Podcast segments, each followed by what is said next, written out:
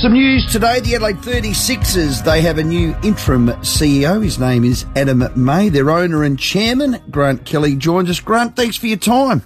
Pleasure, Roy. Few changes in the front office.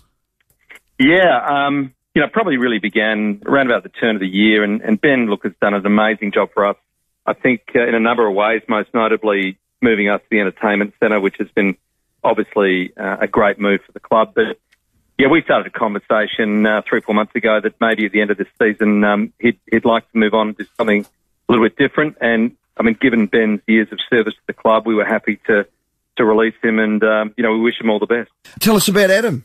He's your new new yeah, CEO. Yep. Yeah, exactly. A great guy. Um, Adam's been with the club about the same period of time as, as Ben, so I think coming into his fourth year. But this is actually his second stint.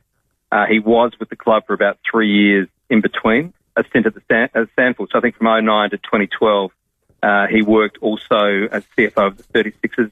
Great guy. We invested in Adam um, over the years, uh, having identified him for a leadership role. And, and while it's an interim CEO uh, position at the moment, and we are doing a, a search for a permanent replacement, um, we do know that Maisie will be extraordinary in that role. And, um, you know, I think there will be a very smooth transition for our members.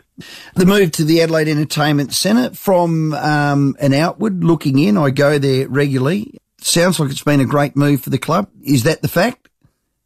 Yeah, look, look I think it's hard, Roy, as you know, having come to a few games and we've been limited to 7,500, but I think the last game you were at, we got 7,400. So we're, yes. we're basically at full house, more or less. We, you know, as you know, in, in the pre-COVID world had listed to around about 20% increase uh, in terms of uh, home attendances and also memberships.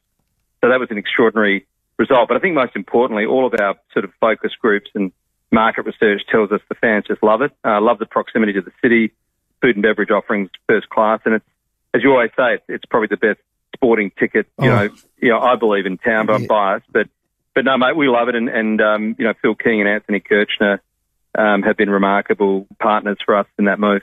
Great win last week. It's been a challenging year with injuries, Grant. Yeah, no, it has, Roy. It, it's it's actually interesting. It, it's you know we've got probably and all teams have had injuries, but we've just had them sort of one after the other. So obviously Isaac Humphries, as Conner mentioned last night, is is uh, looking good now. But you know you overlay that with obviously firstly the departure of Donald Sloan, which was unexpected, and then obviously the the injuries to Josh Giddey, Keanu Pinder, Tony Crocker, and we've actually had a pretty rough run. But look, I think what's come through all of this is, as it always does in professional sport, is you do find the old-fashioned ticker, you know, whether people have it or not. Mm. And we've certainly identified a few guys who've really stood up. I mean, I think Jack McVeigh's performance in the last, you know, month and a half has been extraordinary, and actually it's, it's been a great season.